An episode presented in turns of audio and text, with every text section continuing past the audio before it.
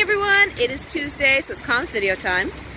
And today I want to talk to you about a concept I learned in Don't Make Me Think, a book by Steve Krug, a web usability specialist. And he states that people, when they visit websites from studies of eye tracking, that no one's really reading. They're skimming. They're looking for usable information that's relevant to them.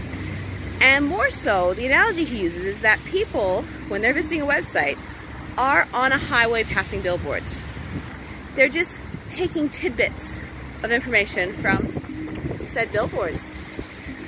And that got me thinking about how we read our comms. Like, who here is guilty of skimming their emails?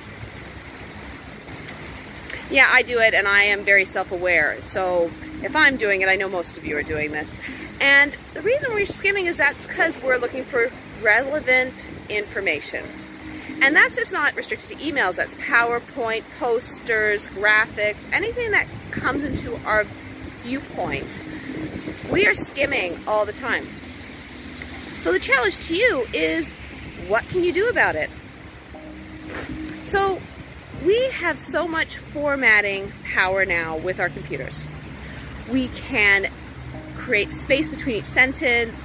We can use bold, we can use italics, we can use color to pinpoint what we need someone to review. So why aren't we?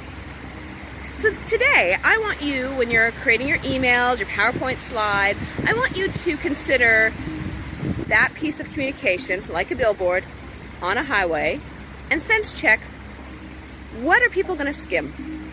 And if they skim something that's relevant, will they pause? Because really, that's what you want to do. You want them to pause, stay there, and read. You want them to pull off the highway.